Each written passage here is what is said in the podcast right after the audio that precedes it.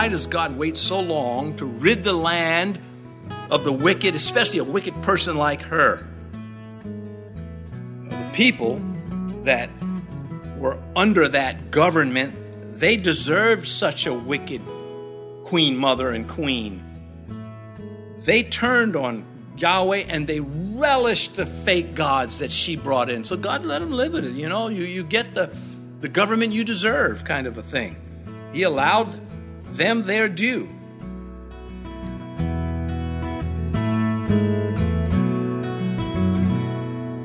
This is Cross Reference Radio with our pastor and teacher, Rick Gaston. Rick is the pastor of Calvary Chapel, Mechanicsville. Pastor Rick is currently teaching through the book of Second Kings.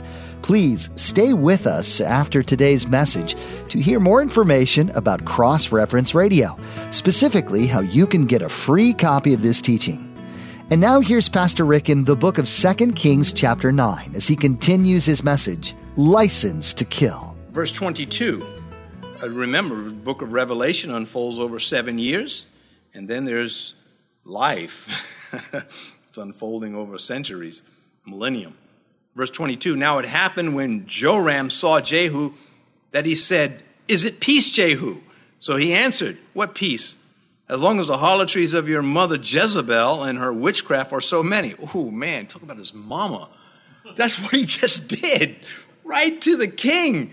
Uh, this is this is you know you just want Jehu to be another King David. It's so close. So he rode all the way out there to ask him. Well, he's like a stubborn fool. You, you would think if he was a wise king, he would have said, "You know what? I smell a rat here. You know something's not right. My messengers aren't coming back." No, he he and the two, you know, arrogant kings go flomping out there to, to the wrong guy. So he answers, What peace as long as the harlotries of your mother Jezebel? He names her. And her witchcraft are so many. He calls her a witch. Blunt trauma to the mood. That's what I would say. Spiritual indictments. This is spiritual. He's not saying, you know, she's stealing from the treasuries of the kingdom. That would have been a crime. She might have been doing that too. But he goes right to the spiritual crimes. The harlotries refer to Jezebel's idolatrous worship that she imported through Ahab. But still, Jehu has this disposition that's more like Esau than David. He's just a man's man and doesn't really go much farther. He's gotten too good at being capable of getting his will done. That's the majesty of the authority of Christ, a man under authority and therefore of authority. And that is something that should be attractive to us. Verse 23 then Joram turned around and fled and said to Ahaziah, Treachery, Ahaziah. Oh, now they figure it out. Too late now. So, Joram, let me ask you a question before this arrow pierces your heart from the back. It's treachery against you because he's not loyal to you, but you've not been loyal to Yahweh. Is that treachery too? No, it doesn't work that way with evil. Evil's one sided. Yahweh did not deserve the disloyalty his subjects were devoted to showing him. And that's what this is all about. All of this is about that very thing. There were other kings and other nations that weren't being troubled this day this way. These two were because of their unfaithfulness. We'll get to at the end why I think it took 15 years to execute this, but verse 24 Now Jehu drew his bow with full strength and shot Jehoram, which is Joram, the king of the north, between the arms, and the arrow came out his heart, and he sank down in his chariot. I bet he did. The coup de grace.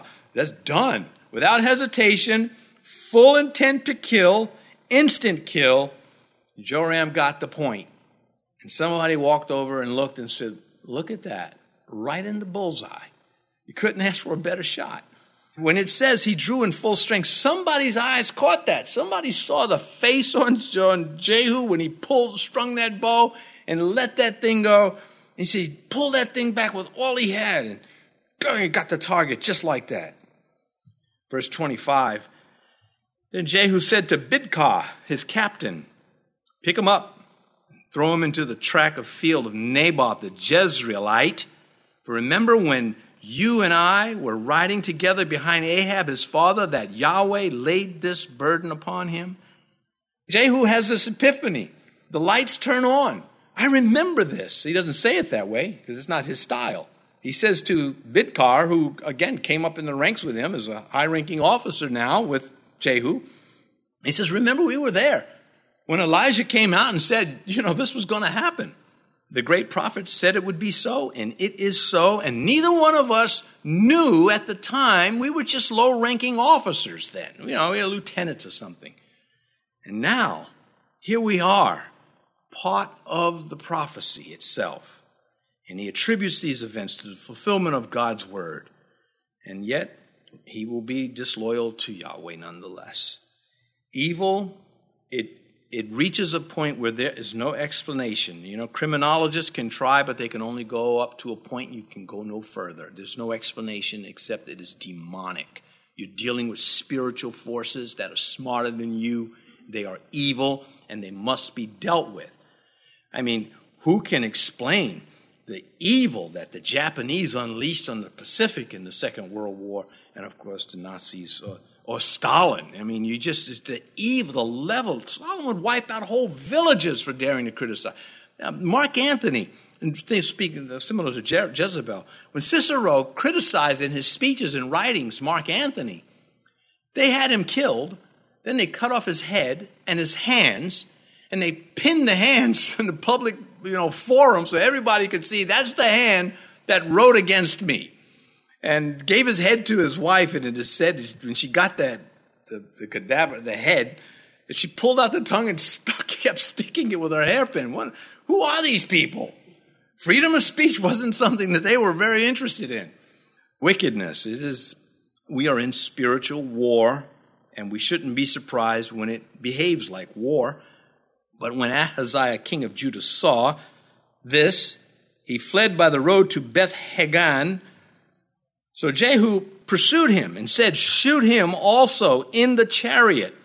And they shot him at the ascent of Gur, which is by Ibleam, when he fled to Megiddo and died there. Some people pronounce these names Megiddo, and I think they show off some of them.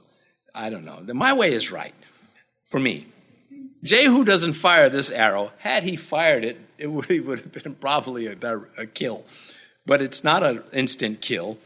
But he felt obligated. The moment lended itself to, the, to him, and he knew he had to strike. Ahaziah also. They shot him at the ascent of Gur, which is by Ibleam. This is a major trade route. In fact, there's a movie, The Kingdom of Heaven, I think, and one of the crusaders, he inherits Ibleam but it's on a trade route, and that's a, a major defending point. The, that's where the roads were. So whoever did the playwright for that also knew their, did their research. So anyway, uh, and Ibleam will lead to Samaria. Samaria leads to Jerusalem, and he's trying to get back home. It says, then he fled to Megiddo and died there. Again, doesn't die instantly. He makes it to Samaria, 13 miles up, uh, north again. No, actually, it's south. But then he gets caught. Jehu's men catch him there. We pick this up in Second Chronicles 22, verse 9.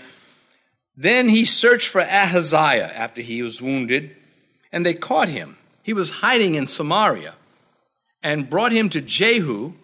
When they had killed him, they buried him because they said, He is a son of Jehoshaphat, and sought Yahweh with all his heart. That is, Jehoshaphat sought Yahweh. So they, eventually get him back to Jerusalem, his corpse, and they bury him because of Jehoshaphat, not because of himself. Which to me is like, well, he shouldn't have got in then. he's disqualified. But anyway, this is just how it happened.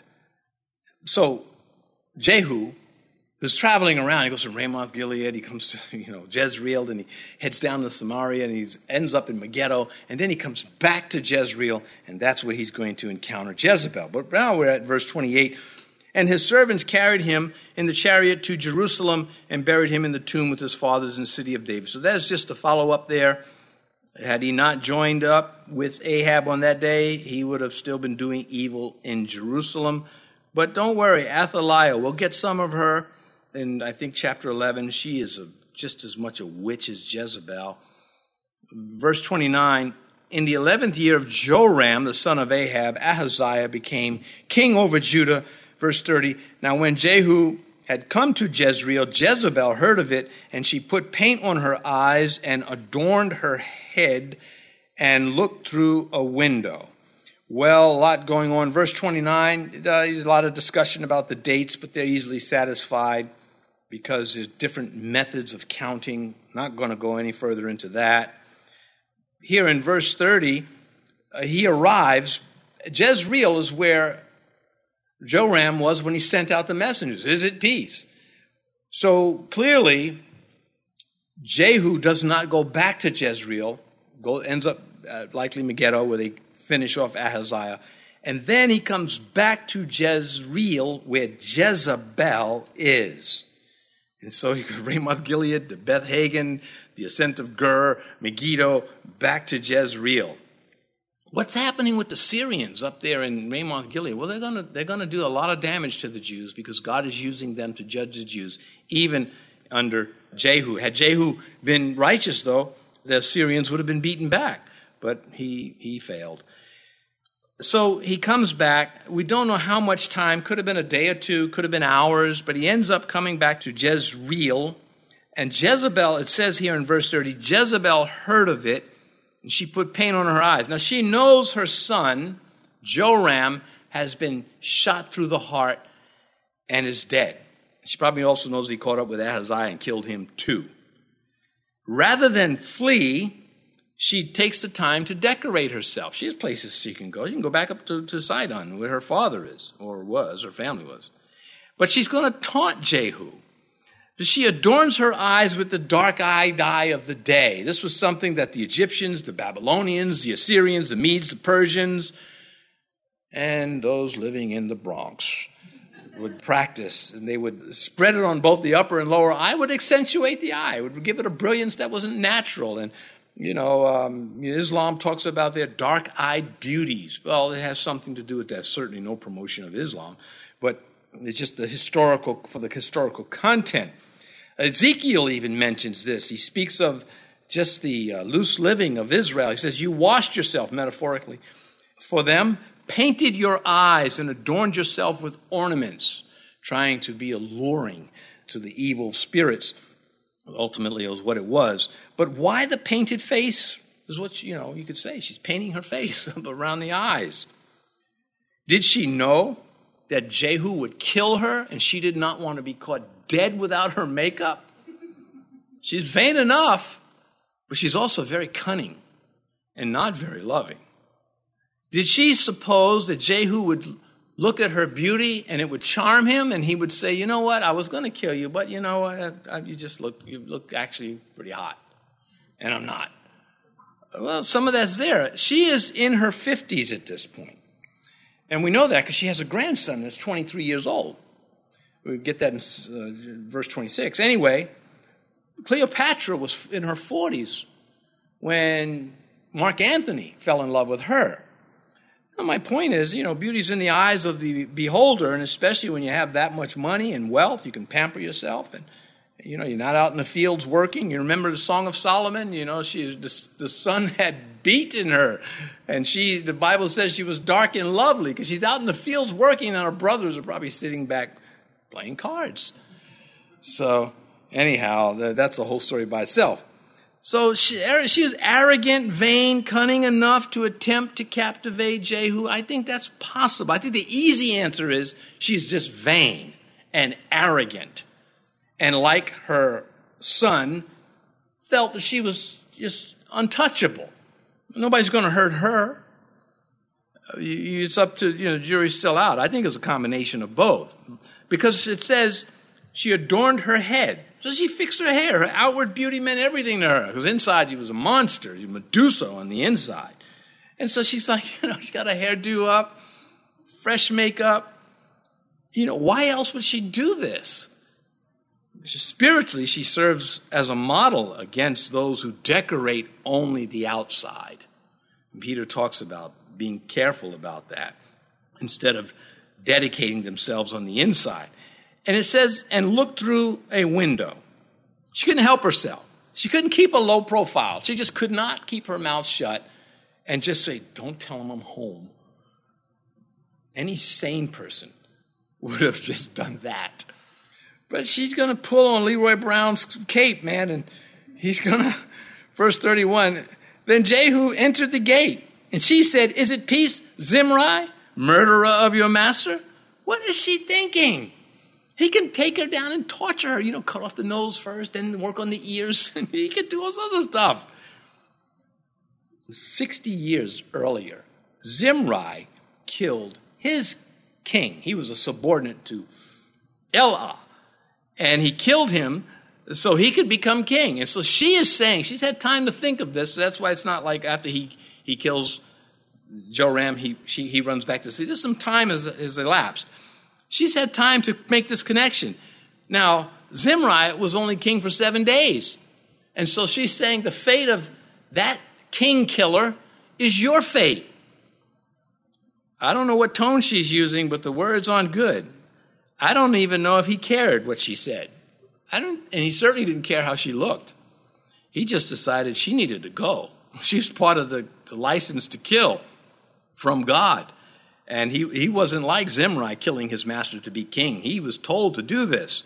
And so her bold taunt Zimri murdered his master and reigned, and look what happened to him is going to happen to you. That is a very big possibility. Or was she she's trying to say, yeah, you you know you you did the same thing as Zimri did, but I'm good with this, and you I could pre- be of help in your kingdom because she was cunning. But he was not the man to, to provoke. You know, who, who would even talk to the man who just killed two kings, one of them her son? Arrogance. Arrogance breeds stupidity. It's, if you are arrogant and ignorant, well, you're just a problem all the time. But if you are intelligent and arrogant, at some point you're going to make a big blunder. And probably everybody doesn't like you anyway. Anyway, whether she's flirting with him, her son's killer, as a ploy, or is she just, you know, doesn't want to be caught without her makeup on? Verse 32 He looked up at the window and said, Who's on my side? Who? So two or three eunuchs looked out at him. I love this part. I think you do too. This is where we should have music. Eh, he couldn't care about her makeup and hairdo. Jehu had to ask twice, evidently, because there must have been some hesitation. These were servants, and they were emasculated servants and they didn't know what to do, what side to choose yet. Still, she was still the queen mother, mm, but that's going to instantly unravel. So he says twice, Who is on my side? Hesitation. Who? Second point. They had to have pushed by her if they're looking out the same window. At that point, they made the decision we're on his side and pushed her aside. So two or three eunuchs looked out. Well, that would be enough to lift her out and toss her while she's struggling to not be lifted up and tossed. She's probably yelling and fussing at them, and they don't hear a word. Verse 33 Then he said, Throw her down. That's so nonchalant. You know, like he's eating a sandwich. Oh, by the way, throw her down. it's just, this is wonderful. So they threw her down, and some of her blood splattered on the wall and on the horses, and he trampled her underfoot. I don't think she saw it coming as, as her arrogant son. I, I, again, however high up she was, her impact made a bloody splash. She hit the right way to create the blood. That splatter of blood would excite the dogs all by the scavenger dogs all by itself. But then Jehu, who's a master at uh, charioteer, he excites the horses to trample her, finish her off.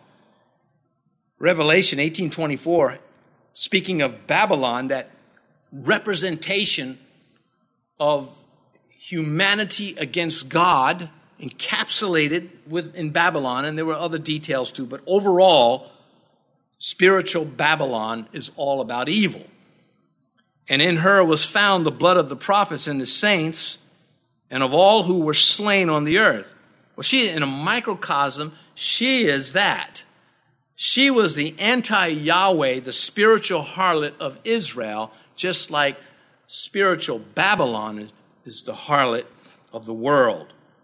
And so there is that type and fulfillment, anti-type.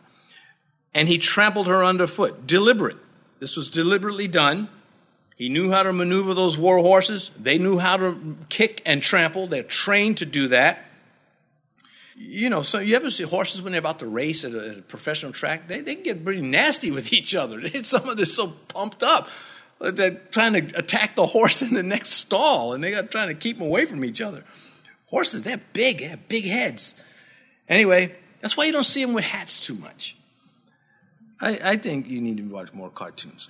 Anyhow, where am I? So, over 15 years, as I mentioned, passed since this doom is now finally taking place. And why does God wait so long to rid the land of the wicked, especially a wicked person like her? the people that were under that government, they deserved such a wicked queen mother and queen they turned on Yahweh and they relished the fake gods that she brought in. So God let them live with it. You know, you, you get the, the government you deserve kind of a thing.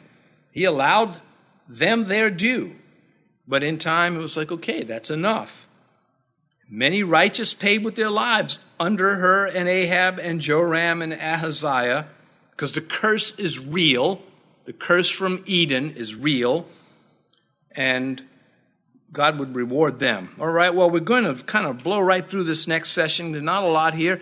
And when he had, well, a little bit more, and when he went in, ate and drank, verse 34, then he said, Go now and see to this accursed woman and bury her, for she was a king's daughter. So he has disdain for her, but her position as a princess, he is, uh, you know, making mention of. He has no remorse for his actions, they're not necessary.